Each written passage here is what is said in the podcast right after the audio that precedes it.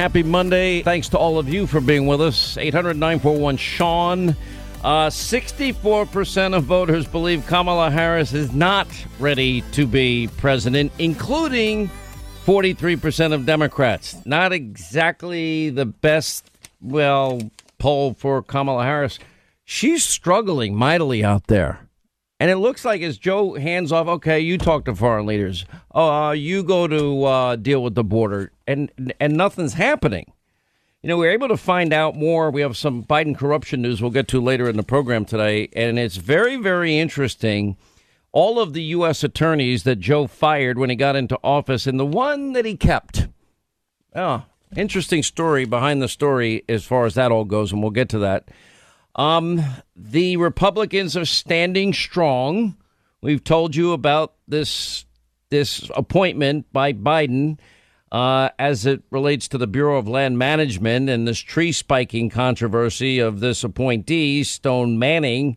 And during the Senate confirmation process, telling senators in a questionnaire she'd never been the target of a law enforcement investigation.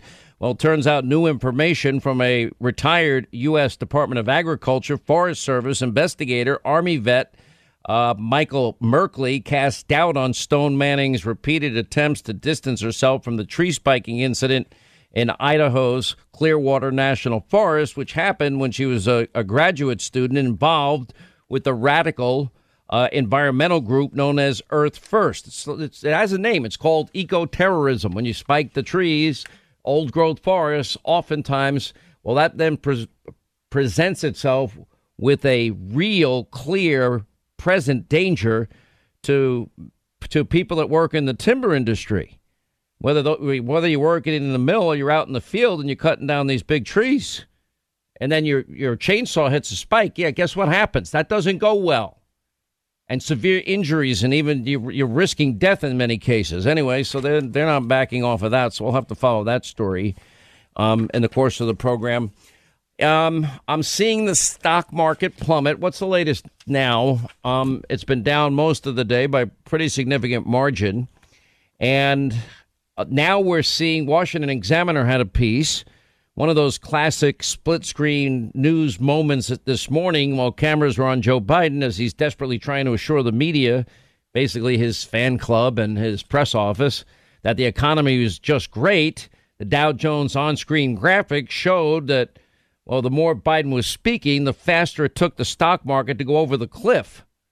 What's the latest, Linda? Did you take a look and let me know? It didn't help when so I'm going to text it to you right now. You could say it on air. You don't have to text it to me. Your mic is on. Just say it. the Dow Jones is is down 856. We've got, you know, it's tumbled more than 900 points, you know, about the COVID rebound. You know, we've got the Nasdaq down oh about 182 right now, S&P down 83. So, you know, it's a bit of a hot mess, boss. Look, it's it's not it's not my biggest measure and and I've been telling people in my humble opinion and this is not my wheelhouse and don't take my financial advice. It's like, you know, I'm not a doctor either. And I don't pretend to be one. I just tell people you better take COVID seriously. These variants, Delta variant, this Lambda variant, you better take it seriously. And everybody knows the vaccines are available, but you need to look at your medical history, your current medical condition. You need to talk to your doctor, your doctors, and and do all the research you possibly can so you can make an intelligent decision in consultation with your doctor. There are people, very rare, very rare, but there are people, you know, this broad sweeping, tell everybody to get vaccinated. Okay, but there are people with certain conditions, according to the medical professionals we've interviewed on here and TV, that say, well, hang on a second. You know, um, th- they can't get it. It's not a, this is a medical decision by doctors, but you better take it seriously. That's my advice. And you better talk to your doctor, your doctors. I mean, you know, one other thing that's emerging here with the economy you know, Biden is shrugging off these predictions about regarding the consequences of his economic leadership, stocks tumbling, et cetera, et cetera. But, you know, the, the loss is over 800 points. I, I've thought we're due for a correction, especially based on all of the bad economic news we've been receiving. And now it's pretty much common knowledge, and it's the belief of most on Wall Street that inflation is here to stay. You know, it's everybody's belief that everything's going to now cost a lot more.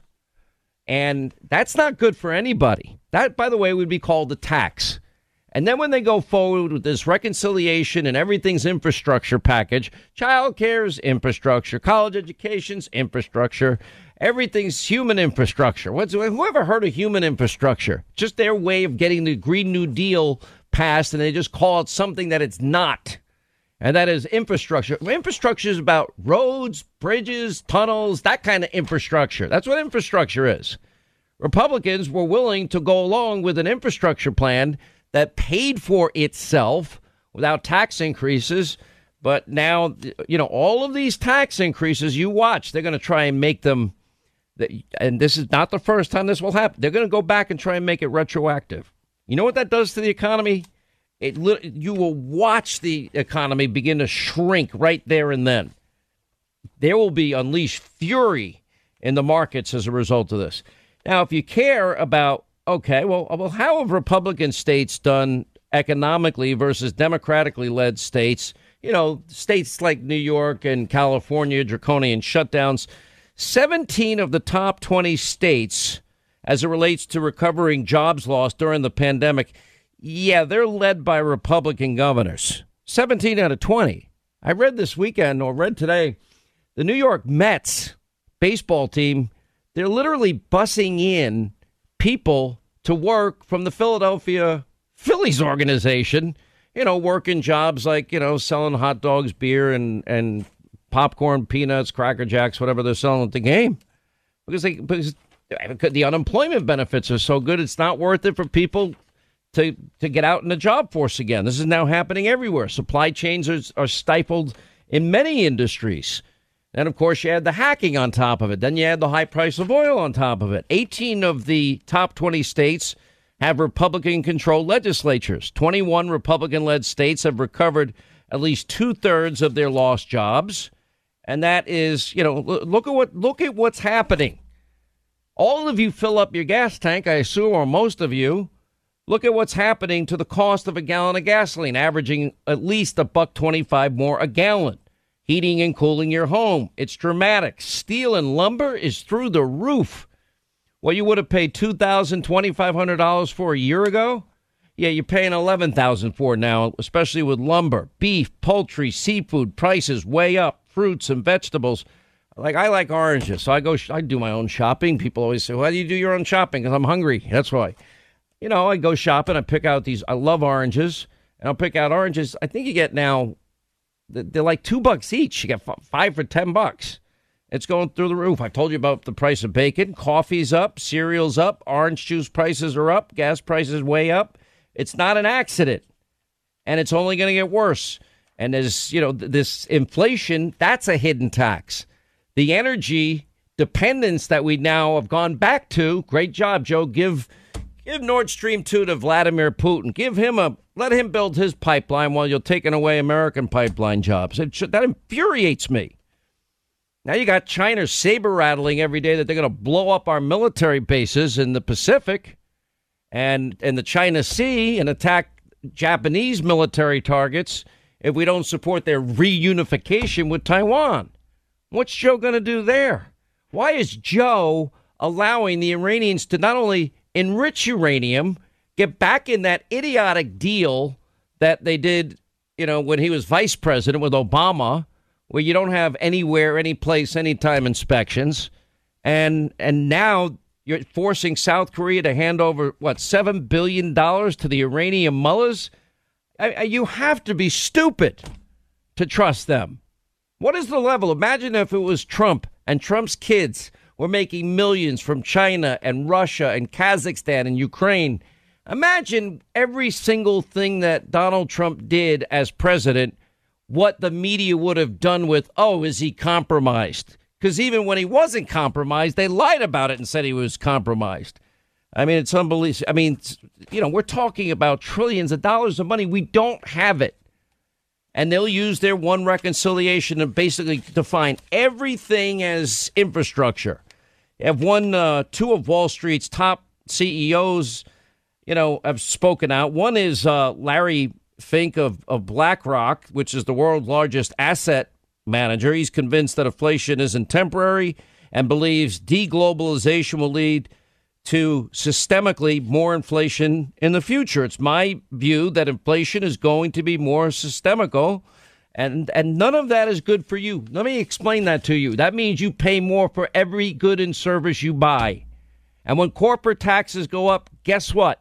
They're going to pass that cost on to you, we, the American people. You know, unless of course you have great artistic abilities like Hunter and you're a great artiste and you can go out there and finger paint and get $500,000 from an anonymous buyer. Peter Schweizer had a good line. He called Hunter Biden selling art to anonymous buyers. He said it's genius level corruption. Well, he's not really wrong. I guess, you know, you can't nail him on it. Um, and then, you know, look what's happening.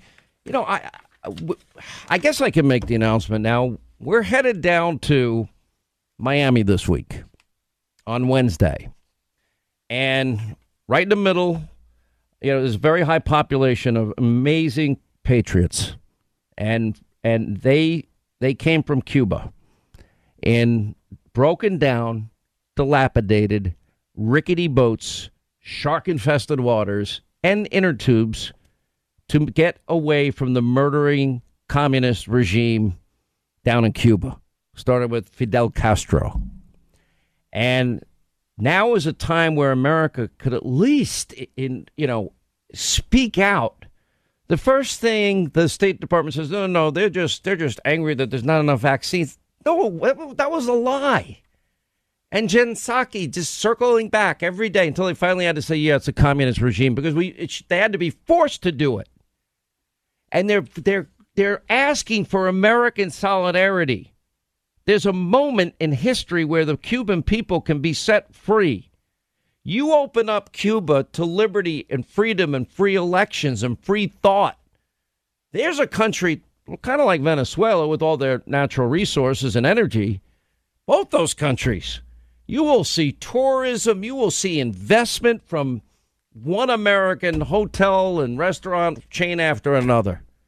It, will it, be a, a, in five years it'll be an entirely rebuilt country with far greater wealth than you can ever believe in. And, and, and then it gets to the insanity.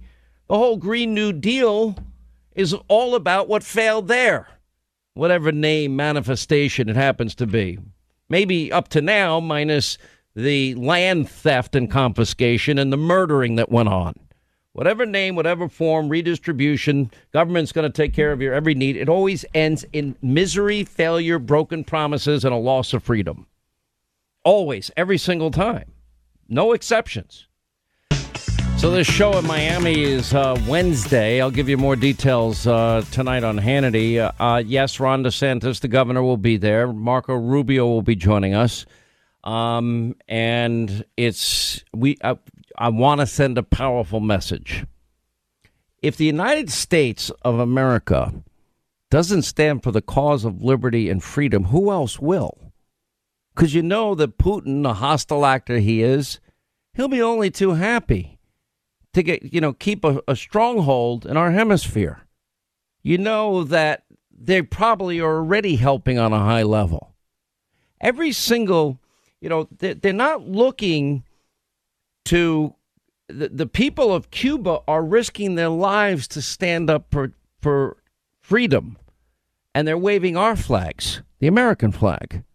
And they want their natural state of freedom. It's not that they want to come to, oh, everyone's going to come over to the United States. No.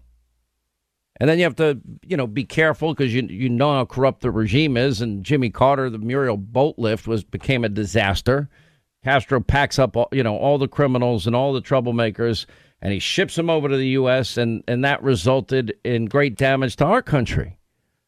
But for the overwhelming 99% vast majority of the Cuban American community, they know what tyranny is. They know what a murderous communist regime looks like. They know what bare necessities, you know, not being available is like you know, rationing five eggs per month per person. Gee, thanks. Five eggs a month. I gotta give five eggs in a sitting. It's unbelievable. And right now, they're looking for America to stand in solidarity for the cause of liberty and the cause of freedom. You know, um, and that's why I'm going down to Miami. And, and we're going to be right in the heart of, of everything. The governor's going to join us, Ron DeSantis. Senator Marco Rubio will join us. And, and we're going to, we, we all learn about the tyranny, the murder, the land grab. They stole people's land, they stole their property. They murdered anyone that even remotely could have been connected to the resistance. All right, 25 to the top of the hour. New poll, more on the economy. Nine out of 10 voters worried about the rising cost of living. How, how do you not notice it? How do you not notice what you're paying per gallon of gasoline when it's up so dramatically? How do you not notice if you go shopping on a regular basis, which I do? I don't know why I like grocery shopping. I like go, I like to go to the grocery store. I just do, and I I like to cook my own food. I don't know why. I just do. That's why you know when I told my son, well, he works now. he goes, Dad, but you said I could have money for food and, and Uber as much as I want. I said that's why you were not working and you were in college. You're out of college now. Go. You pay. You want Uber Eats? Go buy it. That's not fair. I'm like, yes, it is. Well, what is that all? By the way, Linda, you know how much Patrick eats. Oh my gosh. Oh my god. Well, he's an athlete. All athletes are like that. I've never seen anything like it. He gets chicken cutlets. It's not one. I, I, I barely, I'll barely eat one thin chicken cutlet, and you know he'll eat five. But remember, Sean, he's a young growing boy. I mean, they can eat he's a lot, a and they can, boy, and they got a fast metabolism at this point. Okay, young man, whatever. Okay, yes to proposal two, and only you know what that is, Linda. The answer is mm-hmm. yes. Okay. Oh, got it. Uh, of course, everybody needs to be worried. Everything you pay for with the higher cost of energy, the lifeblood of our economy. You know, the one we finally became energy independent because of Donald Trump, the one that resulted in, in job growth with historic low numbers African Americans, Asian Americans, Hispanic Americans, women in the workplace, youth unemployment, African American youth unemployment. All right, we're at the six month mark tomorrow for Biden. All right, ask yourselves, what has he done that you think is good? Where do you see my monologue tonight? Do you think that Joe is struggling cognitively? I've got one little surprise statistic that nobody will ever think of doing that I'm going to I'm going to air it tonight as part of the six month quote anniversary. And I'm. Do you, how do you think we're doing with energy?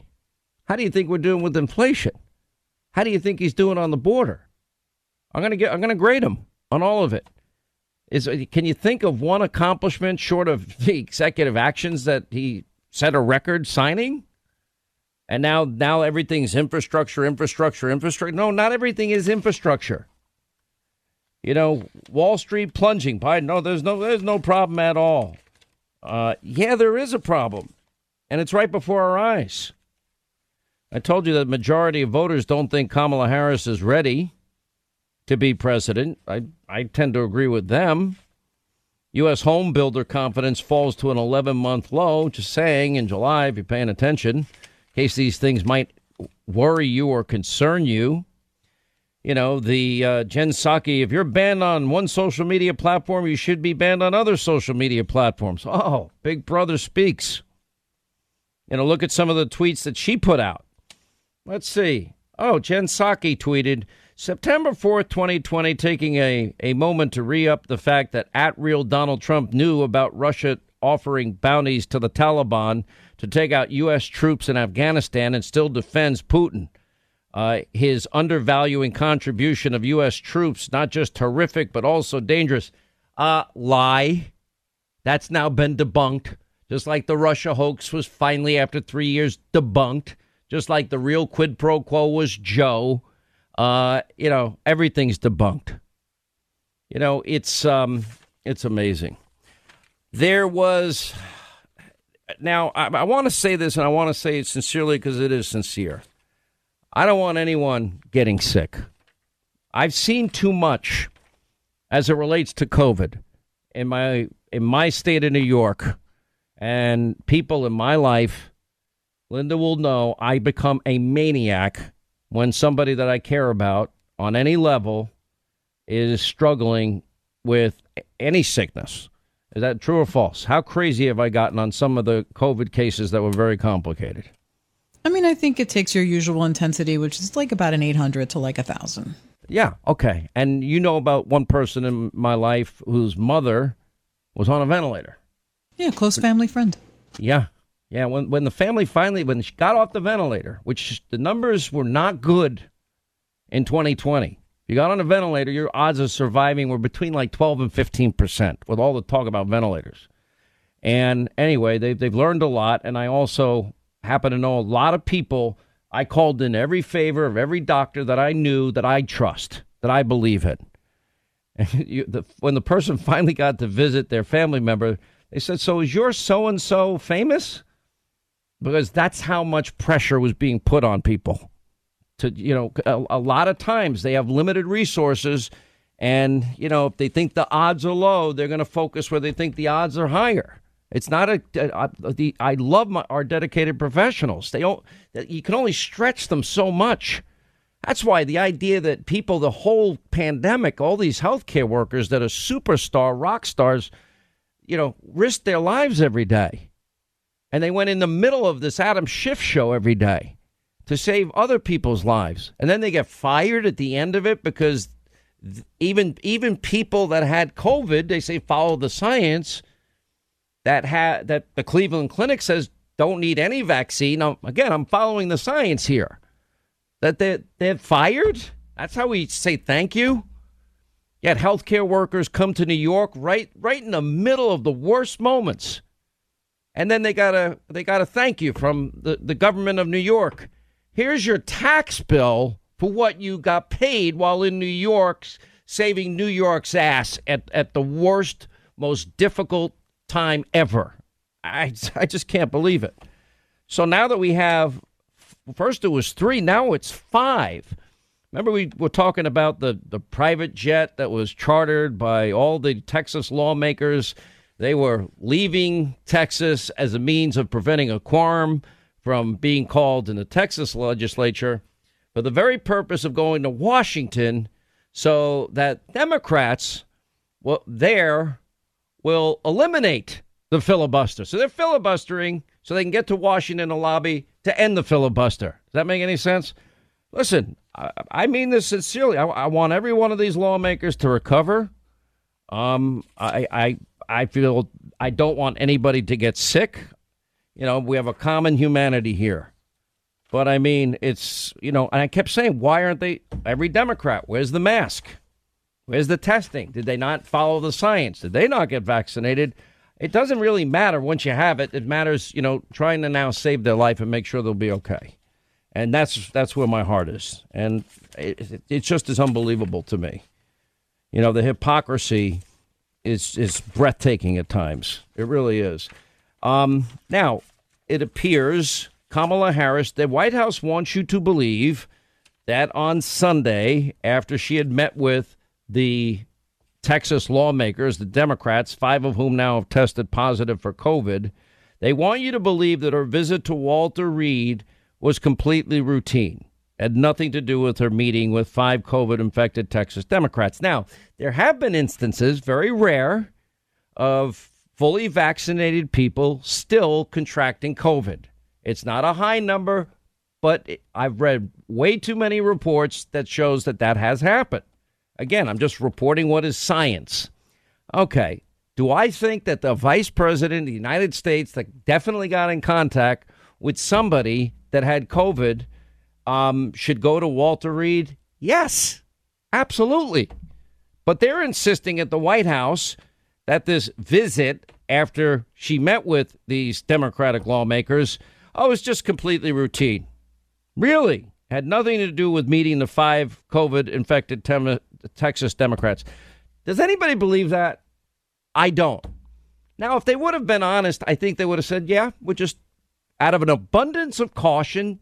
Yes, there have been very limited instances where people fully vaccinated had still contracted COVID. But they can't be honest. It was just her regular uh, physical. It was scheduled weeks in advance. Really? Who schedules an appointment of your vice president or president for routine physical on a Sunday? I don't know. Count me in the skeptic corner. because it sounds like an outright lie to me. Um, and you know all this blame they want to blame conservatives for the you know for the fact that some people are making a decision not to get vaccinated. Um, I'm I think I'm giving the most responsible advice, and I've had doctor after doctor after doctor on this show. I ask them. I've been pressured to tell people what to do. I say I'm not a doctor. I didn't go to medical school. I didn't do a residency. I didn't do an internship. It's I know a lot about COVID because it's been in big news, and I follow it very very closely. And I know what I recommend to my friends. But I care about everyone in this audience. What am I saying? I take this this virus seriously. These new variants, Delta, Lambda, take it seriously. And then research the hell out of it. Research the mRNA uh, Pfizer Moderna vaccine. Research the more traditional means of, of creating a, a vaccine, which is the Johnson and Johnson. It's a single shot, not a double shot. Um, Israel came out with a report that I think it was I think it was Pfizer. They said it was six. It was you know was showing to be less effective than the efficacy that we were told in the beginning, 95%.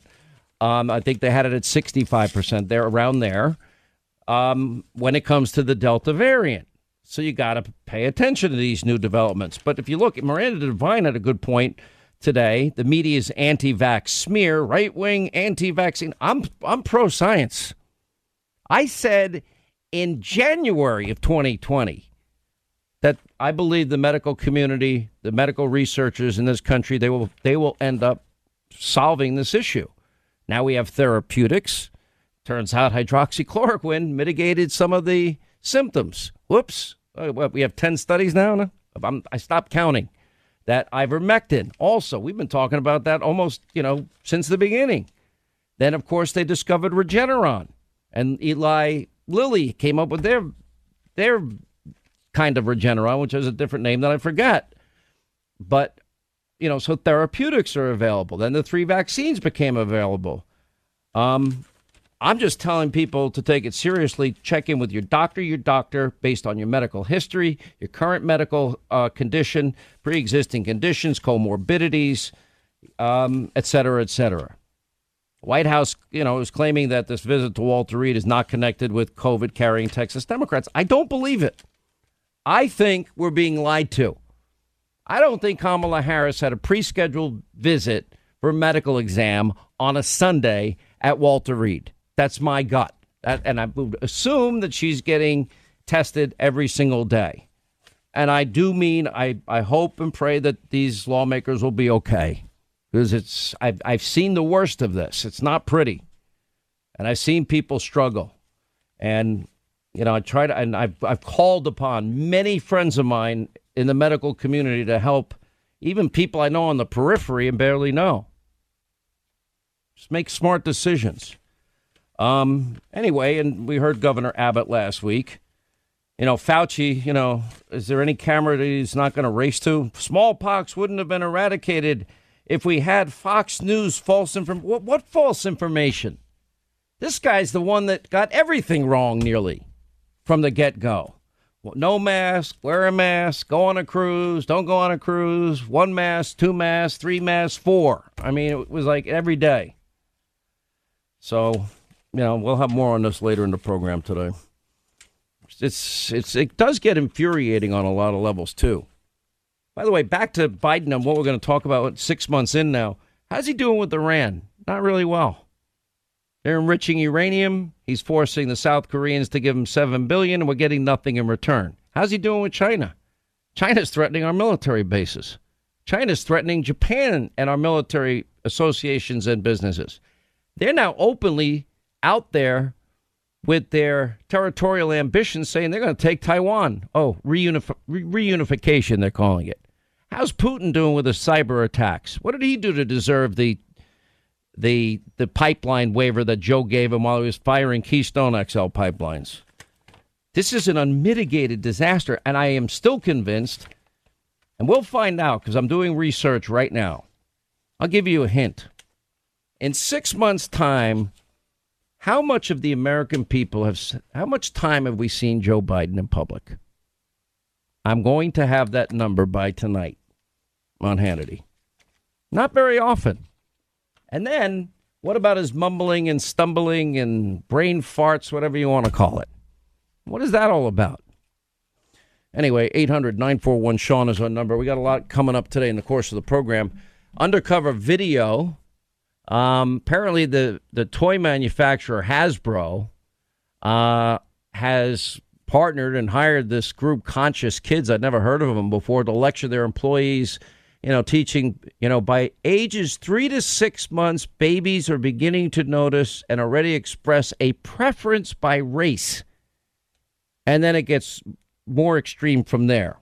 You'll get to hear the tapes exclusively coming up. All right, hour two, Sean Hannity Show, toll free. It's 800 941 Sean. You want to be a part of the program.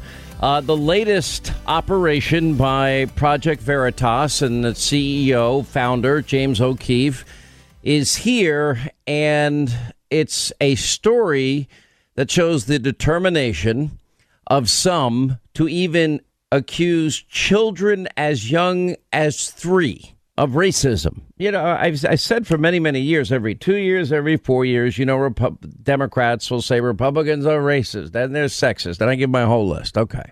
Um, anyway, so this Project Veritas got in touch with a brave insider of Hasbro Toys. Okay, it's a toy manufacturer. In case you don't know, I assume most of you do. Anyway, and how Hasbro is now advancing critical race theory on, on their products for children.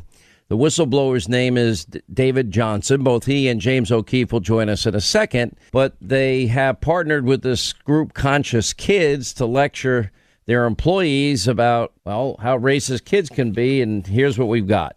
By three to six months, babies are beginning to notice and already express preference by race um, there was research that looked at how by six months, infants living in a homogenous or same race neighborhood showed preferences for faces from their own racial groups, whereas infants living in more racially diverse environments did not show that same preference for their own racial group. And this is really important because we see that early exposure to different races is impacting these preferences before babies are even one year old. Uh, by age four, kids are showing a strong and consistent pro white, anti black bias. And at this age, it is seen in the research really significantly against black boys, but this anti black bias occurs across gender at this age. At the age of five, children show many of the same racial attitudes held by adults. By this age, children are really also sensitive to the status of different racial groups in our society and show a high status bias towards white people, which is the socially privileged group in our society. White children show pro white bias at this age, and it's really important to note also that Black and Latinx children do not show the same in group preference for their own racial groups at this age. To just state categorically that at five years old, your children are as racist as the adults, which is implying that the parents are also racist in some manner. I, I just think it's it's absurd. Joining us now, James O'Keefe, founder, CEO, Project Veritas. Uh, James, thanks for coming back. We always appreciate you being here.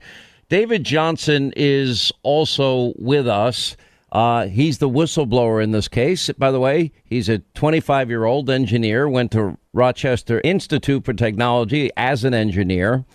And so the toy company Hasbro is partnered with this group, Conscious Kids, to lecture the Hasbro employees about how uh, racist it sounds like to me kids are, and that's just a, a, sampling of of what they were able to record undercover as usual. Uh, we welcome you both to the program, James. Welcome back, David. Welcome back uh, James, I'll let you fill in the gaps in terms of how this came into being and, and what else might have been said. Well, Sean, thank you very much for, for having having us on here. Um, some breaking news, by the way. Uh, moments before we came on the show, we reached out to Hasbro and and uh, they they're um, uh, they've responded and they've said they've essentially suspended David and and taken away his access so this is just happening right now. So they fired but, uh, the they fired the whistleblower. I thought we praised whistleblowers in this country. James O'Keefe, didn't we have a hearsay non-whistleblower whistleblower that led to the impeachment of a president? Didn't we have that? I thought whistleblowers were heroes. Well, I, I, I thought so too. But these are we live in Orwellian times, and they, they haven't fired him yet, but they've taken away his access, which has essentially suspended him. Pending, pending further investigation, Sean, is what Hasbro is saying. But this is an extraordinarily inspirational interview that I did with David, who's a very courageous guy, and, and he, we did this yesterday. Um, and this is very moving. He was inspired. He told me he was inspired by Martin Luther King's legacy, and and he thought it was wrong the, the these presentations that were mandatory, talking about racism and, and, and children at a very early age. So I, I, I would sort of just want to let David tell his story here on the radio. I, I can only inform you that uh, that they have suspended him, and in fact, Sean, um, you know, he's already David's already inspired other people within his own company to talk to me off the record because a lot of people feel the same way David does. David, uh, you're 25 years old now. You you find yourself in the middle of a national, what will be a national firestorm. We're breaking it here. Tell us how this came into being. I mean, I'm I'm reading these things about by three to six months, babies are beginning to notice and already express preference by race. Um, I have noticed in my interactions with, I, I just happen to love kids. If I see kids in a store, I'll usually say, Hi, how are you? Very nice to, you know, at a distance always. I'm very respectful, but I just love kids. And kids of all races and backgrounds will usually respond back with a big smile. It's an amazing thing, you know, how, how open and beautiful kids are. Um, but anyway, tell us what motivated you to do this. Sure. Um, so I, am a packaging engineer at Hasbro, um, and just I've I've seen uh, critical race theory or intersectionality just throughout different institutions throughout our country, and um, it, it really bothers me because uh, I don't think that's what people um, in the past what they fought and sacrificed for. But um, when I saw that at my place of work, I just it was like a, a bridge too far, and I just felt that I had to let some I had to let people know because it's, it, they're people's children that they're trying to go after. Like children should just be allowed to play and just be themselves and just have fun, not be inundated with messages about race and how you have to treat people because of how light or dark their skin is. Okay, so now this, I assume that the woman, I don't know how to say her last name. It's Katie uh, Ishizuka. Is that the proper pronunciation? Um, I, but anyway, as good as mine. All right, so she now is partnered with with her group, which is Conscious Kids. She, I guess, is hired by Hasbro. Is that a fair statement? Um, it's probably more like Hasbro is contracting with the the Conscious Kids. Right. And, well, hired, contracted, being paid by Hasbro um, to get into this whole Conscious Kids philosophy. Um, okay, so was this a class you were sitting in when you made this recording? Um, no, so I worked remotely. It was just a, a meeting that I was uh, told I had to attend. Um, as far as I know, it was a mandatory meeting for everyone in the company. Um, okay. So when I saw that it was in my schedule and it said critical race theory and bias uh, response in children, um, I just thought that I should probably just, you know, should I, I should record it. Okay, so I, now I assume you're in a in a state that you can legally do so, correct? Uh, yeah.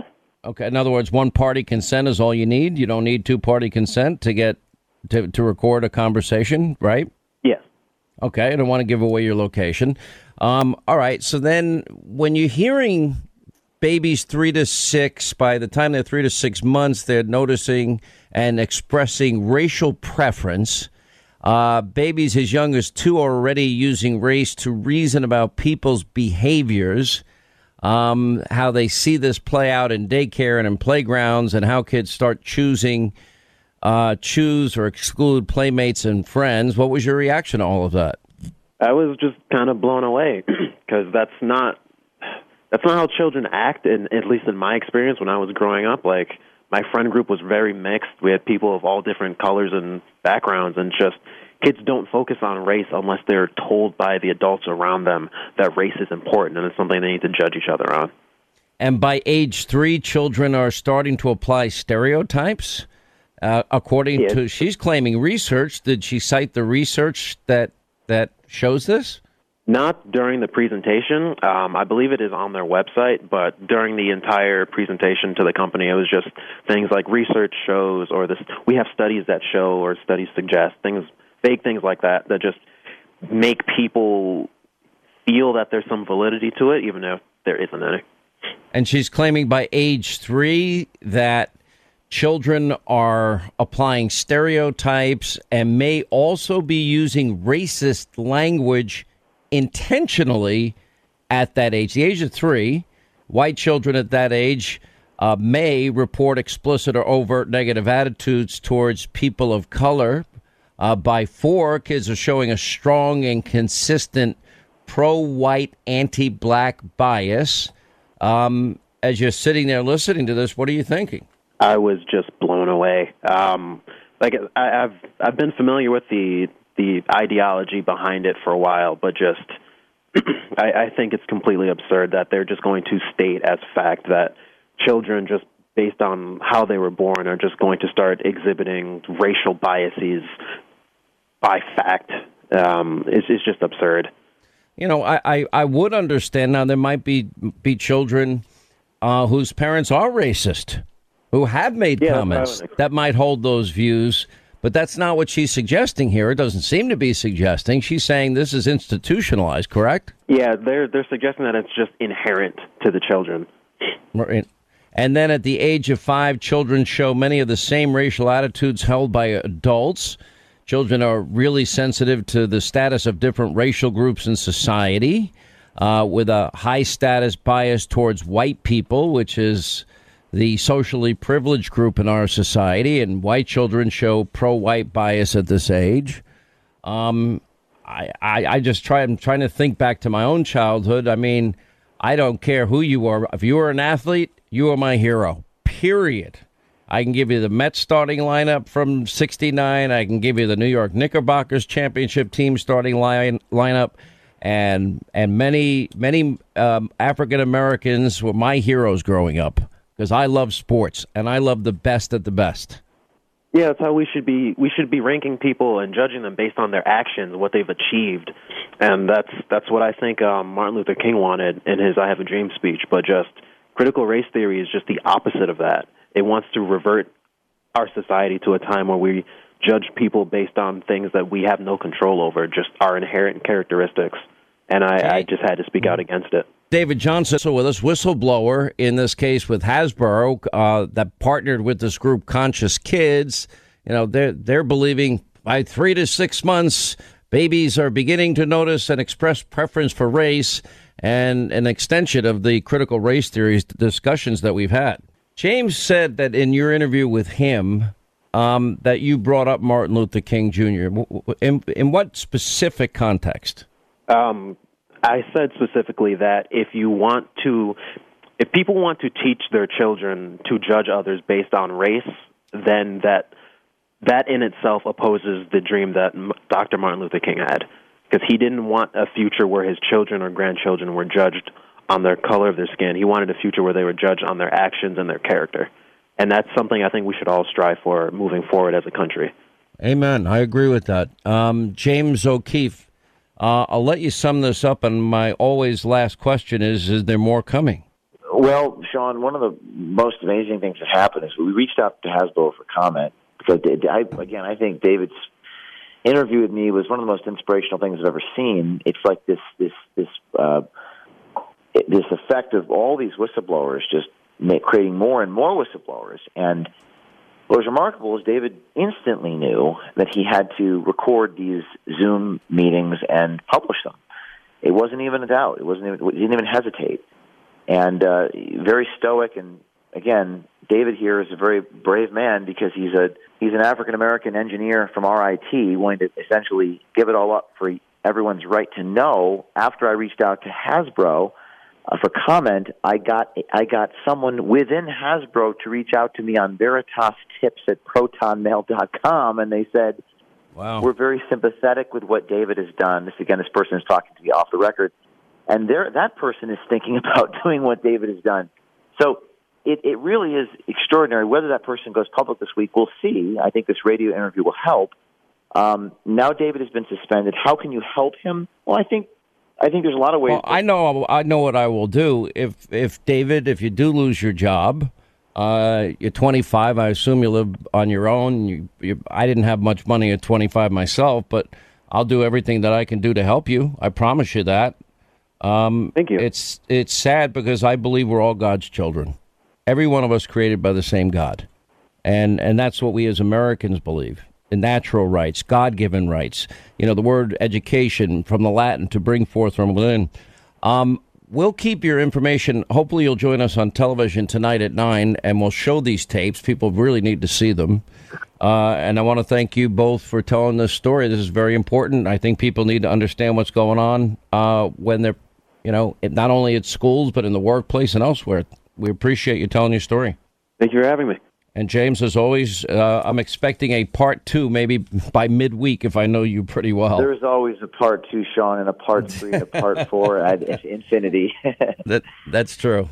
All right, Project Veritas. You can go to their website, and if people want to get in touch with you, how do they do it? Well, well, Sean, I think the best way to do it is Veritas Tips at Proton Mail. Uh, David has a website uh, to support him to help pay his bills. It's givesendgo.com backslash support David. All right. Thank you both. 800 941 Sean.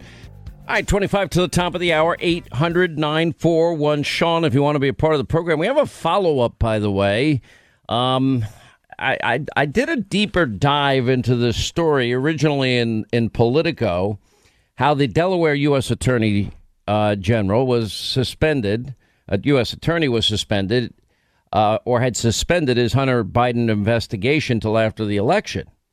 Well, that's sort of like big tech. Oh, no, this this Hunter laptop story is BS. We're not going to cover it. Biden secret emails. A really fishy story. The Post claimed that the emails were found on a laptop computer that was brought to a repair shop in Delaware in the spring of 2019. The FBI is now investigating whether those alleged Hunter Biden emails are actually connected to a larger foreign intelligence operation. They may be related to a foreign intelligence operation. Foreign intelligence operation. Foreign intelligence. Foreign intelligence. Foreign intelligence operation. For all we know, these emails are made up. The information found on the laptop may be part of a Russian disinformation campaign. Part of a Russian uh, disinformation uh, effort. Described by many intelligence experts as having hallmarks, all the hallmark, hallmarks rather. All the hallmarks of a Russian. Or Russian. Russian disinformation. Russian disinformation. Disinformation campaign. This is a classic example of the right wing media machine. Fake news, fake news. No, it was all true.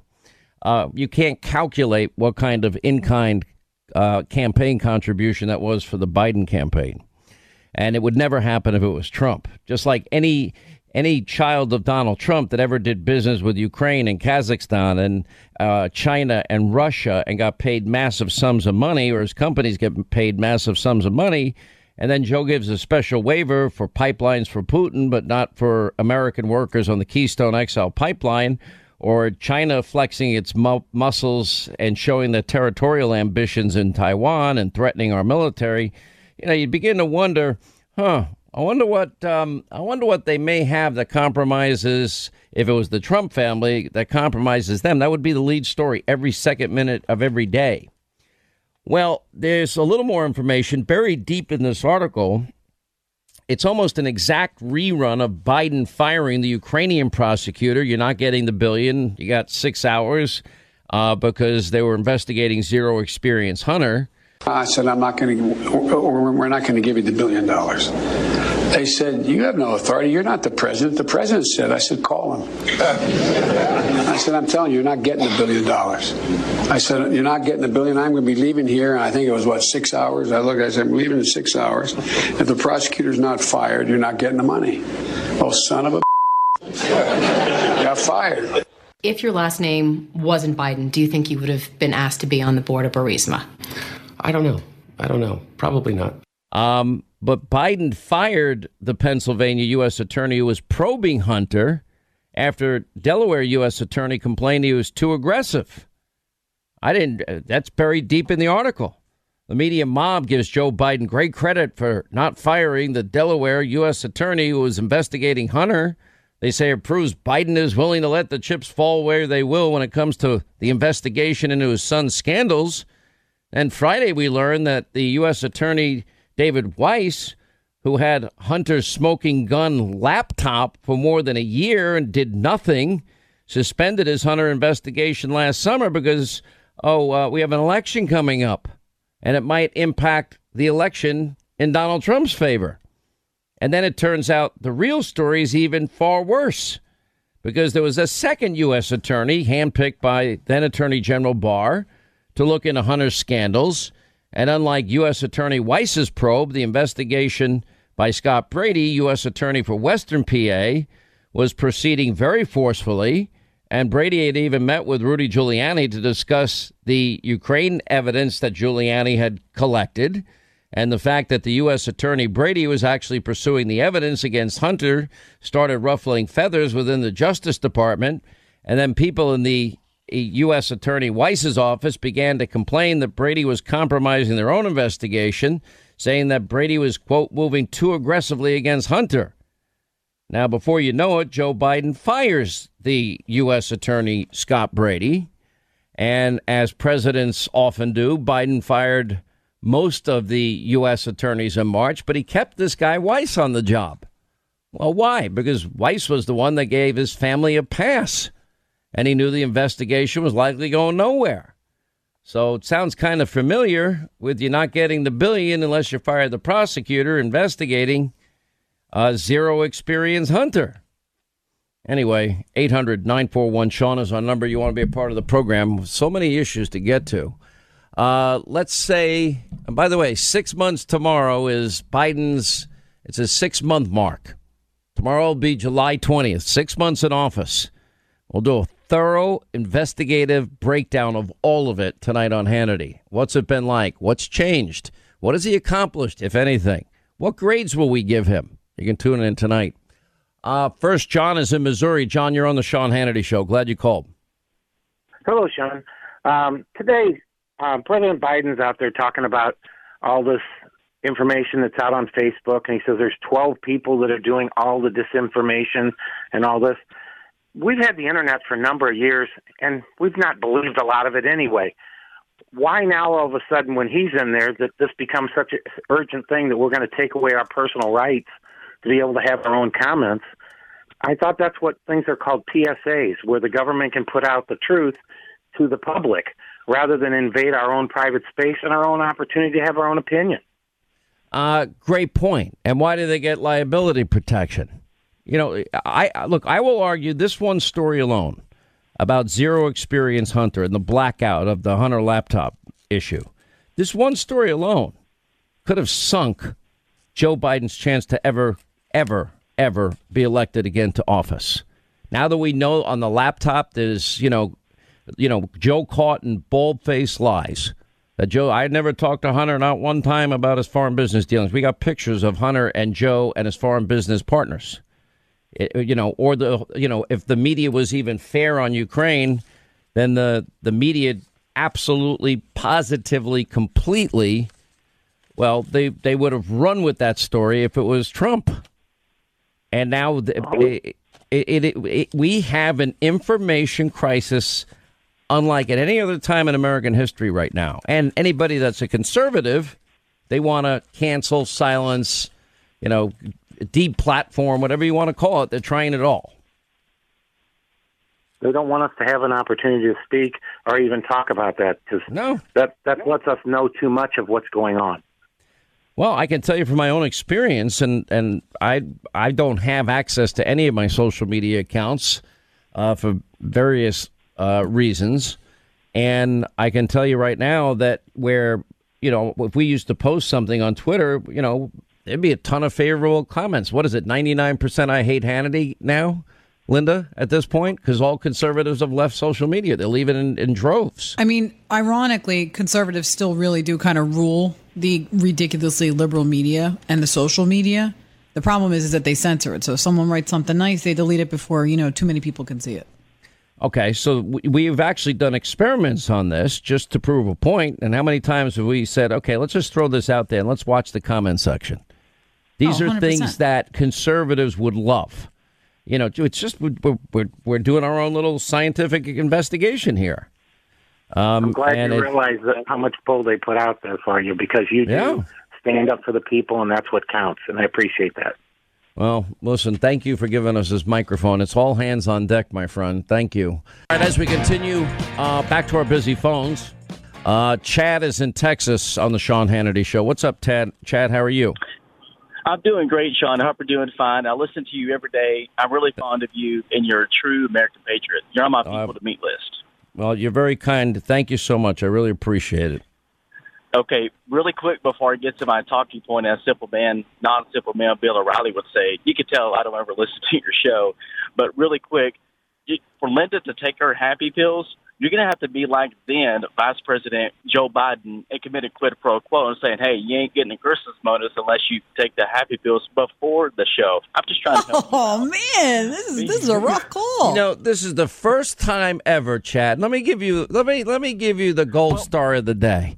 Because everybody called, oh, I love Linda. Oh, Linda's funny. Blah blah blah. You know, Sean, don't be so hard on Linda. Talk radio. Blah blah blah. Coffee. And and I'm like, really? And then the next one is, oh, we love Katie. Stop putting pressure on Katie to go on the air. It's not fair. She doesn't like to do it, right, Katie? How many people do you coach to say that? I was just greeting a call. Anyway, well, you're very nice to say it. Uh, anyway, I'll give you the last word. Go ahead, my friend. Okay. My talking point is more on a serious note to brass tacks. Now, I'm not Debbie Downer. I'm not Negative Nancy. This year is the 20 year anniversary of 9 11. And Lindsey Graham brought this up on your TV show a couple of months back because of the lawlessness of this administration of an open border, but they say it's not an open border. Terrorists, they're not dumb. They are smart. They are seeing what's going on in this country, and they will have the means to do something on this 20 year anniversary of 9 11. I hate to be Debbie Downer, bring it up, but it's less than two months away. Well, you're not being Debbie Downer. You're being, you know, we've got to pay attention. we you got to pay attention. You And if have to. Border It's- is wide open, and they can, you know, it's harder to get into Mexico legally, okay, than it is, you know, or illegally. But they are smart. They have the means. Whatever is left, you know, if it's you know Al Al Qaeda or or what have you. But there's a terrorist group that are seeing what's going on and want to do harm to this country. They can see their eyes are open. Hey, if we can get through Mexico, and hey, we have to take that journey. We get through, and then th- there's just no telling. I, I dislike being negative Nancy Debbie Downer because 10 years ago, when it was a 10 year anniversary, it was the highest alert. And it is every year. But the 20 year anniversary, I'm just, we. Let me we tell you, and, and I hate to be open. even more blunt than that, and more because you're right. An- anniversaries such as this, you're right. You got to be extra cautious. But I would argue we need to be extra cautious every day. Now, not only did they leave precipitously Afghanistan, you, you do know that they left our weapons cache there, and they're now in the hands of the Taliban. And the Taliban already are reinstituting the old way of life and and causing and creating tremendous suffering for so many innocent people. I mean, this is this is not going to end well. Certainly, you know, you need a presence on the ground to work with the government to prevent the rise of ISIS and the rise of the Taliban again. Because if you don't, they're going to scheme and plot and plan exactly as you're describing. And I guarantee you they already are. Because because that's evil in our time. It's convert or die. That's it. Their their motives haven't changed. Their tactics might have. We we put them on defense. Trump bombed the living hell out of them and and literally, you know, was able to wipe out the caliphate. But they're reorganizing and they're back. And this is not going to end well if we're not careful. You're right. Scary actually. Right. Granted to Trump, he he did pretty much he while he was there, you know, took him out. Well, it's been what it's call it basically, you know, uh, eight months since the November election. and a week later, they finally had to call it, which is still the most debacle thing I've ever seen or heard of. But they have had six months to recoup because of a lackluster, weak administration that this is. Because we don't want to, we don't want to offend our enemies. It, it is so absurd. But I don't want to be too much on, on much more on that topic. But and it was crazy to see what happened in D.C. at a daggum ball game. Yeah, I know it was terrible. It was absolutely. I mean, it's it's it's scary. Look, evil. I wish evil didn't exist, um, but it does, and we've got to recognize it, and we got to learn from past mistakes. We let our guard down. 9-11 happened. Now we, we, we it seems to me it's pretty dumb if you're just going to pull out completely, allow and leave your weapons for the Taliban to take over. How does that ever end well? I can't think of a single one, a single scenario where that works out well. It is a predictable failure, and it's just a matter of when, then, not a matter of if. Right. It is is a matter of when, and I definitely hope it's not at 20 year or the 25 year or not. I don't want any year. I don't want any but any country, much less this country, to have to suffer through that. And I was pretty young. I was only 19 years old at the time. But uh, uh, another topic to bring up, Sean. This past weekend, DC, people are trying to watch a daggum ball game, and you know, on the third base side, you know, it's they, terrible. They're fearing for their lives. It, I just and DC, what has the their their gun laws? I mean, are are you kidding me? It it's um sometimes it's just like what is it, Bob Grant? The world is sick and it's getting sicker. Hey, uh, ladies and gentlemen, it is sick and it's getting sicker. Yes, it is. I wish it was. I wish it weren't so. You know, I would only say this. Listen, we have an opportunity. Six months in, eighteen months from now, we're going to the polls. 18 months from now, Republicans can take back the House and get control of the Senate. And these Senate races mean everything. Laws must be followed, integrity must be ensured, confidence in results must exist. That's why I'm fighting that that that battle. Um, anyway, good call. You get me get me all worked up. Quick break, right back. All right, News Roundup, Information Overload Hour, Sean Hannity Show, 800 941 Sean. If you want to be a part of the program in a second, our good friend Colonel Oliver North will join us. This might be the best book he's ever written. And this is a discussion this country needs to have right now. I'll give you the title, and then we'll get, we're going to play a few things, and we're going to get to Colonel North. We didn't fight for socialism.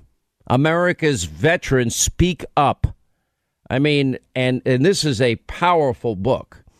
Um, now, when you Senator uh, Tom Cotton of Arkansas uh, was with Defense Secretary Lloyd Austin, and the Department of Defense belief in equal treatment is why we have equity, inclusion, and diversity in the military. Of course, we want a diverse military. We want the meanest.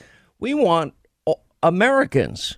All of this you know, identity politics, how is that helping to make us stronger? I could tell you because I've been around the military for my entire career and I admire and love these guys. You want to talk about diversity, you want to talk about brotherhood, you want to talk about a colorblind society. I mean, the 99% of, of people in the military that I know from all races, all backgrounds, all creeds, they love each other and they depend on each other. They protect each other's lives when they're out there in these war zones that we send them to. Listen. Do you believe that any member of the military should be treated differently based on their skin color and sex? Again, yes or no will do. No, I do not believe that, and that is the, that is okay. why we have diversity, equity, and inclusion focus in the military. Anyway, Colonel North is uh, uh, joining us here. He his new book is just out today. It's called "We Didn't Fight for Socialism." America's veterans speak up. Uh, C- Colonel Semper Fi and uh, safe home, and uh, appreciate you. How are you, my friend?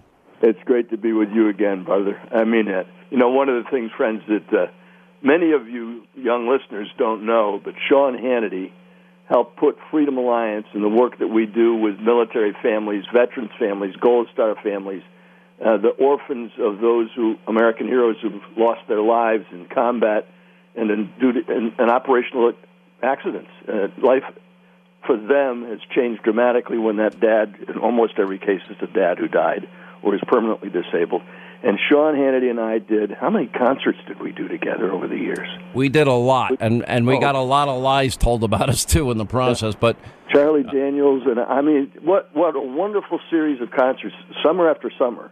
Sean gave up, you know, an awful lot of time that he could have been on vacation out there helping us to raise funds and do the right thing for America's veterans. And so, Sean, you and I have talked to thousands and thousands of veterans, and, and the common refrain that we're hearing since November 3rd is that we're looking at a country that no longer represents the values that we fought for. And what you're now, you're now seeing in the armed forces of the United States is an effort to undermine the best military that's ever existed. And it's all happening because of the Biden administration. And, and the ideas of we didn't fight for socialism is a common refrain. And they do see America as a, came at a, at a crossroads on November 3rd. where one path led to a revival of the founders' visions for our country, where individual liberty and self determination, personal responsibility, equal opportunity could flourish. And the other path led to socialism, a philosophy that is inevitably tied to tyranny, corruption, despotism, everywhere it's been tried. Look what's happening right now in Cuba, Venezuela, and Nicaragua, just in this hemisphere. And, It's scary. And these guys don't want that to happen here. Listen, they So wanted to put they wanted to put you in jail, and and meanwhile you went on a covert operation with a suicide pill in your pocket in case you were taken captive. Meaning you were going you were ordered to kill yourself. If I'm not mistaken, it was ordered or it was given to you as an option because you knew you wouldn't be coming home alive if in fact they ever got a hold of you or if you were exposed or compromised in some way. Well, and uh, it, you, got to remember, I was not there alone. I was there with a former national security advisor. I had pills in my pocket for every one of us, to include the Israeli, my counterpart in the Israeli government, is the coordinator for counterterrorism for them. I was the co- counterterrorism coordinator for the United States on the NSC staff. And you talk about some brave guys. And that, look, my great blessing in life is I have spent my entire life with American heroes. My dad was the first American hero I ever knew. And and he came back from World War II as a real live, walking, talking American war hero. And never talked about the kinds of things that he and his comrades had done. And every once in a while, when one of them would come, we'd listen to them talk about what they fought for. And the guys that were, look at, how many times was I on by the way, show? it's so funny. My dad served four years in the Pacific. He never talked to me about it. No, and my Never. No, our, my brothers and I learned more about our dad by sitting on the steps just off the porch and listening to the guys who came to see him with whom he'd served. And that's how we learned some of the stuff about our dad. I did not know that he had a silver star until after he was dead, and my sister's going through his footlocker. And I, How I- many I- how many Purple Hearts did you receive? Well, I, I took two. I didn't take the others because in the, the policy in the Marine Corps. I, I turned down the other Purple Hearts because I, they would have kicked me out. No, no, they'd have taken me out of the field, and and that's that was the rule. Third Purple Heart, you pulled out of the field because they didn't want you to get killed, and and they would stick you in a staff job. And I wanted to stay with my Marines. And it's just like Saving Private Ryan. Remember that movie? Wow. Oh yeah. Um, you know, so let me ask you specifically. Um, and and you know, you and I have become. We have, by the way, we've been out of touch way too long, and I do miss you. Um, you've been such a dear mentor and friend of mine. It was your hearings in nineteen in nineteen eighties that motivated me to get into radio. That's thirty three years ago, Colonel. And then I got to meet you. And then we got to be friends. And then I got to give speeches with you. Then we did these concerts together. I know. I think I think the Freedom Alliance now has awarded over twenty million dollars in scholarships. Yep. Um, and Tom Kilgannon has done a great job. But you went, and you, and you always say, I get to work with heroes because you'd always covered the military for Fox. And, and you had your yeah. great hit series, which still airs in many places today. And uh, TV, they're all there. Right. And and so now you're talking to those that are risking their lives and those that did risk their lives. We didn't fight for socialism. And they're speaking out loudly. Tell me what they're saying. Well, what they're saying is they don't want that for their kids. So one of the great advantages of our military is about between 10 and 15 percent more when there's an active war on will be coming into the military because they got a family member or a friend who also served, and so they will inevitably is what they call a legacy enlistment or a legacy appointment or a legacy commission. These are now guys who served themselves. In many cases, their dad served, and they're now telling their sons and daughters, wait a minute, think twice about this. Because you're going to work for an organization, the government of the United States, that no longer represents the kinds of values that you and I share, Sean. And so what you've got is, in every case, you've got semant- what I call semantic subterfuge on the part of socialist ideologues.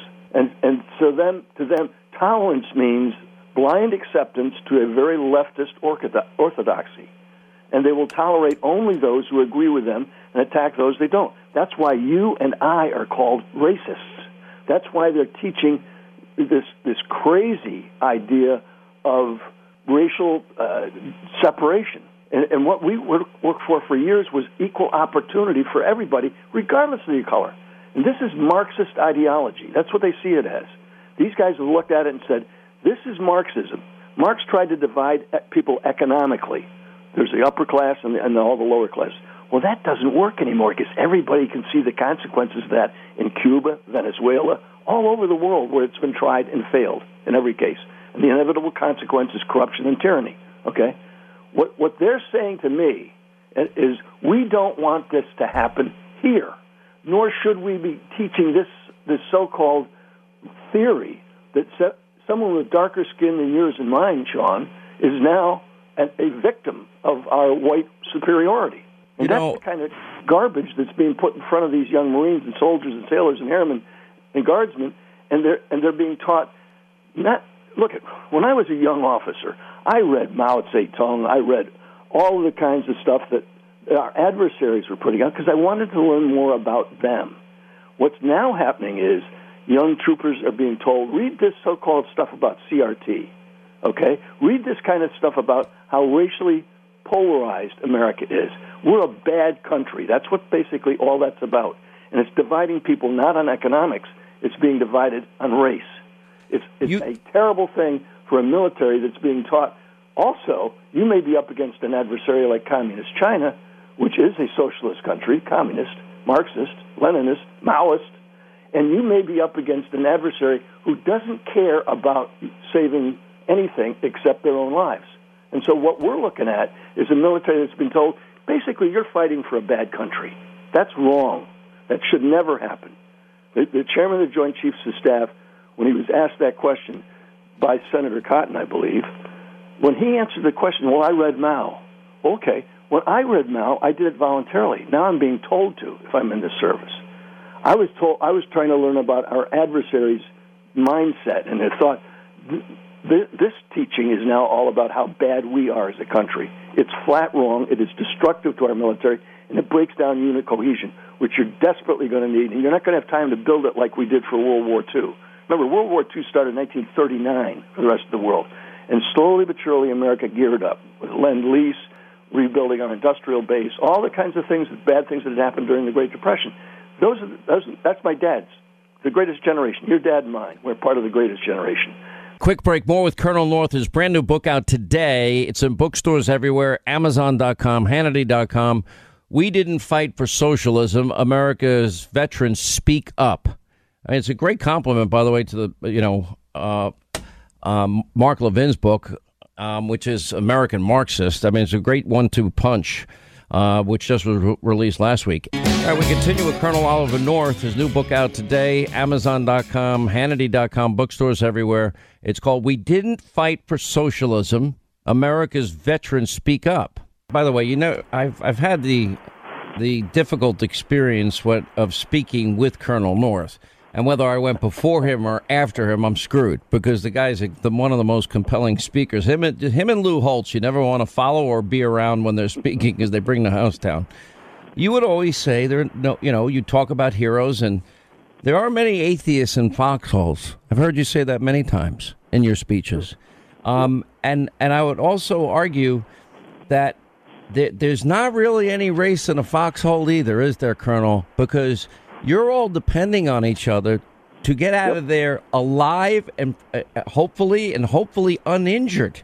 It's a brotherhood, a bond that you really can't describe. Well, the very first Marine that died in my arms in 1968, just before Christmas, was a black Marine, Lance Corporal, machine gun chief, and died in a hail of gunfire. And literally died in my arms because mine was the closest position. We dragged him back in. It was the middle of the night. And unfortunately, the weather was so bad the helicopters couldn't get to us, and he died. I've never forgotten that. The, the worst night of my life was in 1969, on the 28th of July. I didn't care as the enemy, enemy was coming into our position who the guy was next to me as long as he was U.S. Marine, and I didn't care what color he was. And that's the way I ran that rifle platoon when I was the Exover Rifle Company, when I was the S3 operations officer for a battalion. I don't think we ought to be dividing people by race. That's what the left wants to happen in our, in our country. And it is happening. And what the American people need to know is they can stop it. We, the people, can still fix it. So the, the most critical election we've ever seen was November 3rd last year. the most critical election we're ever going to see in the near future is the one coming up in 2022. So people ask me, what can we do about this? I'll tell you what you do. You go out there and start working for a candidate who believes in the right things. Now, in, in my case, sanctity of human life is really important. Okay, and uh, you and I have been, done a whole bunch of pro-life events around the around the globe, and, and I mm-hmm. just tell I just tell people, your speaker here tonight believes in the sanctity of human life, and I've killed a lot of bad people. Okay, I don't want to kill anybody here in the United States, but what I do want the American people to do is to stand up and vote for things that matter to them, not just not just the tax issue, not just the economic. It's issue, Colonel. It's all it's all on the line. Yes, it, It's a, it's a tipping point moment for the country because I don't think we'll recover if we go down this craziness. All right, I, I only because of the constraints of time, I'm going to have to let you go. Um, it's in bookstores everywhere. It's on Amazon.com. We're featuring it on Hannity.com. We didn't fight for socialism. America's veterans speak up. Um, I've read a lot of your books. This might be your best book ever, and uh, I urge people. You know, we really need to hear from the people that defend the liberty and the freedom that we all take for granted way too often. Um, Semper Fi, uh, Marine, thank you as always. Uh, appreciate you. Safe home, my friend, and uh, God bless you always. You've been a dear friend to me. Semper Fi, buddy, and pray for America. Seriously. Well said. Thank you. Um, 800 941 Sean is our number. Quick break, right back. At 25 to the top of the hour. We'll get to your calls here in a minute. Um, first, you know, I, I, I just love whenever Joe speaks, you know, he just mumbles and bumbles and fumbles and, and I don't think he knows what day of the week it is, but putting that aside, his flip flop on Facebook, you just can't believe it. And probably the best moment over the weekend, poor Humpty Dumpty, he got owned by by author Michael Wolff saying, uh, "You're one of the reasons why people can't stand the media." Let me play these two. This is, these are great moments. On COVID misinformation, what's your message to platforms like Facebook? They're killing people. I mean, they really, they don't, look, the only pandemic we have is among the unvaccinated. And, that's, and, they're, and they're killing people. One, I had just read that on the Facebook, Facebook pointed out that it was pointed out that Facebook, of all the misinformation, 60% of the misinformation came from 12 individuals. That's what the article said. So I was asked that question about what do I think is happening. Facebook isn't killing people. These 12 people are out there giving misinformation. Anyone listening to it is getting hurt by it. It's killing people. It's bad information. My hope is that Facebook, instead of taking it personally that somehow I'm saying Facebook is killing people, that they would do something about the misinformation, the outrageous informa- misinformation about the, the vaccine. That's what I meant. I think you yourself, um, you know, while you're a nice guy, you know, you're full of sanctimony. Um, you know, you become part of one of the parts of the problem of the media. You know, you come on here and you and you have a um, um, uh, you know, a monopoly on truth. You know, you know exactly how things are supposed to be done. Um, you know, you are why one of the reasons people can't stand the media. Sorry. You're cracking me up. It's your fault. it's, uh, it's how, so. What should I do differently, Michael? Uh, you know, d- don't talk so much. Listen more. You know, people have genuine problems with with with the media. The media doesn't get the story right. The media exists in its own bubble. Um. That's true, You I agree, You, yeah. you, uh, um, you know, you got to stop. I mean, that last segment that that that I just had to listen to of all of the people saying the same old stuff. Also, you're incredibly repetitive. It's week after week. I mean, you're the flip side of of of, of Donald Trump. Um, you know, fake news, and you say virtuous news. You know, I, there, there, No, we just figure out what is here. real. I mean, Yeah, we. I'm listening. Well, well, figuring out, yeah, figuring out what is real is not so is not so uh, is not so easy, and and you know most people don't want to talk, turn to Brian Stelter to tell us what's real. I'm sorry. All right, pretty incredible. All right, as promised, let's get to our busy phones here. 800 941 Sean. David is in New Jersey. What's up, David? How are you? Glad you called. Great, Sean. Thanks for taking my call. Hey, I was looking on the CDC website back in May 19th, 2021. And I found a pretty alarming statistic since I am in the life insurance business. But group, eh, you know, age of all children that died between the ages of 0 and 17 from January 1st, 2020 until May 19th, 2021, there was 44,028 kids died in that age group from whatever, car accidents, drug, obesity, diabetes, whatever. Out of that 44,028, 295 of them died with corona or uh, with COVID-19. What's more alarming is 733 of them passed away from pneumonia, and yet they closed every school in this country. And if you go back to H1N1, more than a thousand kids in that age group died, and we didn't close anything. So it's alarming that we had to go the scare tactic when if you had some people just come out and say, look, this is not affecting the children, I think they just, you know, the sky is falling attitude really hurt this country. And it's just amazing that nobody brings this statistic up. Well, I got, you know, I just, I, I am telling you, I read more about COVID than I could ever possibly explain in the course of any any three hour or 15 hour week, three hour show or 15 hour week. Um, and, and I, I know a lot of people that have gotten this virus. Not one person that I know died, but many struggled mightily. And I, I stand behind what I'm telling you. I love you in my audience. You make my, my whole life, my career. And I, I sincerely care. And I am telling everybody as loudly as I can without playing doctor, because I'm not a doctor, but I take it seriously.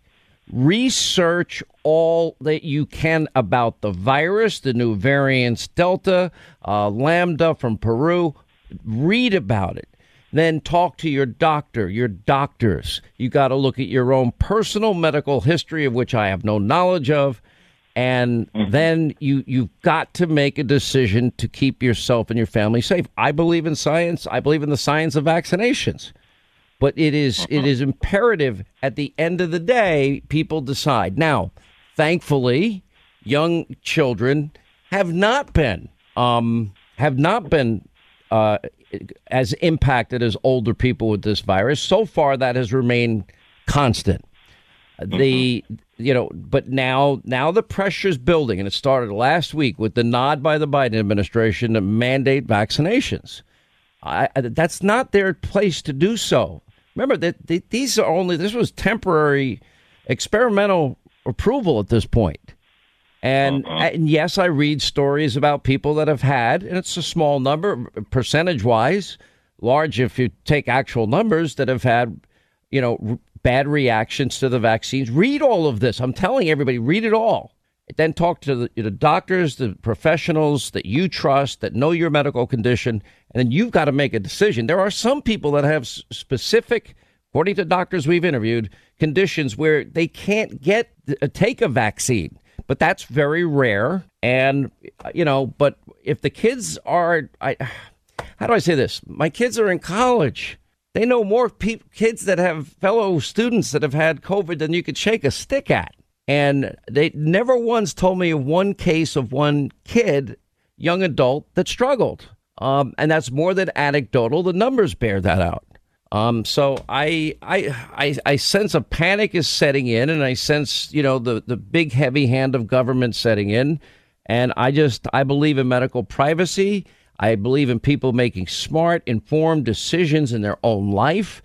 Um, and I believe that you, you th- th- I am not in a position to make this decision for you. I'm just encouraging you. You better take this seriously. Enough people have died. Does that help? Well taken. All right, buddy. It- I'm trying. I mean, you know, like I was never, I was never against. I liked wearing my mask. I mean, I may sound insane, but it bought me a little anonymity. It really never bothered me. It really, Linda, right? You used to say, "Why doesn't it bother you?" It bothered you. It didn't bother me. I mean, you know, like you always say, you know, you're used to this stuff. Not all of us are. Yeah, yeah, yeah that's true. I mean, I mean, you, know, really are. You've been doing this. You're just used to it. Listen, I, I, I, I've seen too much with this. You're very aware of what I've seen.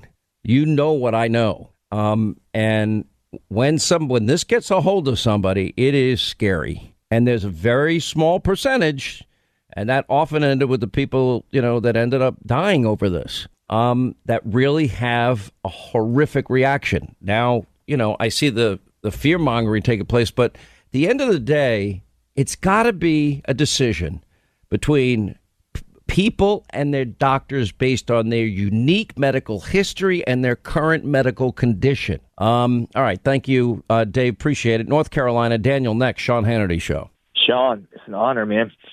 What's going on, sir? Glad you called. Um, yeah, man. Um, look, I just had wanted to say two things, man. Um, you know, I'm a I'm a combat vet, United States Marine Corps, and I was in uh, OIF one, uh, Operation Iraqi Freedom, and um, was there for the whole invasion. And um, you know, I've heard a lot about it being kind of kind of uh, bunched in the same category as Vietnam with Afghanistan, Iraq, and pulling back out. And for me, in my humble opinion, as a veteran that was there, that got to see the Iraqi people pull down their own statues of Saddam and parade in the streets and we love Bush and everything else, man. Um, we weren't we weren't drafted. I joined September twelfth, two thousand and one, United States Marine Corps. We went over there. We know as a generation, my generation that was there, and all my buddies, we know what freedom costs. We were there on the lines, um, and we gave those people every opportunity to have the freedoms that we have here. They didn't love their freedom enough to keep it. We did what we should have done. We did what we were supposed to do. And I don't take, as a veteran, as someone that was involved, I don't take any of what we did as a loss when we pulled out. We did all that we could. And that the fact that we pulled out and didn't sit there like Vietnam, um, I, for me, I was there. I seen it. We gave every opportunity and chance to give these people the freedoms that we love so much. And um, I, we pay, I let me tell you something. We there. paid a very heavy toll, a, a huge price, and you know I know I was in Iraq. I I can't tell you. I just talked to Colonel North. He he brought me to Walter Reed and Bethesda, and I've been there a number of times. And I met these kids with the most debilitating injuries you'd ever seen. You just cannot believe the excruciating pain, suffering, life altering injuries that they sustained. Now, with modern war, warfare and technology, I don't think we should fight wars like that anymore. That wasn't available after 9 11, but it is now. And that is targeted strikes, drones, fighting wars from, from Tampa in, in an office building that's air conditioned rather than being out in the field. Now, you're always going to need probably eyes on the ground and intel, but there's a lot of ways to do it. What you know, the way Biden pulled out of Afghanistan was moronic. On top of leaving I- the I cache of agree. weapons with him. Yes, sir. Uh, all my point was was the fact that that we we went there, and I, I you know I joined I joined, and a lot of my fellow guys joined. Um, I, I literally signed the paperwork to sign up for the Marines on September twelfth, two thousand and one, the day after, and and anything that would affect our freedoms like that over any type of beliefs was something that I was worth and willing to to give the ultimate price for. And my buddies, the, the debilitating things that you've seen, I saw firsthand while they happened all around me. Um, and so I was there for that, and I deal with the PTSD from that as we speak.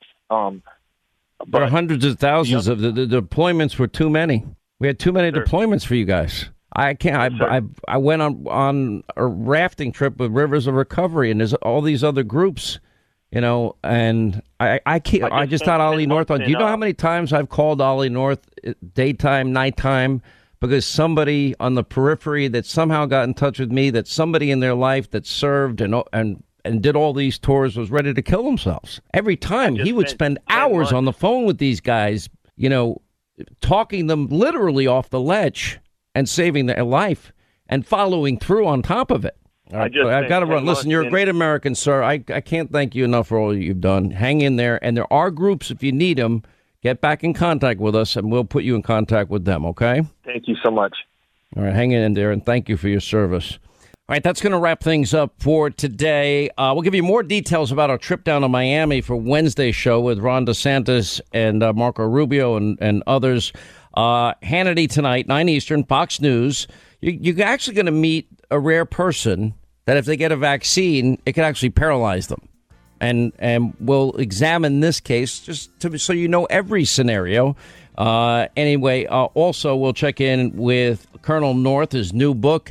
Yeah, we didn't fight for socialism. And America's vets speaking up. Uh, we'll check in with Ben Carson, Dana Loesch. Kayleigh McEnany, Ari Fleischer, 9 Eastern, Hannity, Fox. We'll see you then. Thanks for being with us. Back here tomorrow. You make this show possible. Thank you.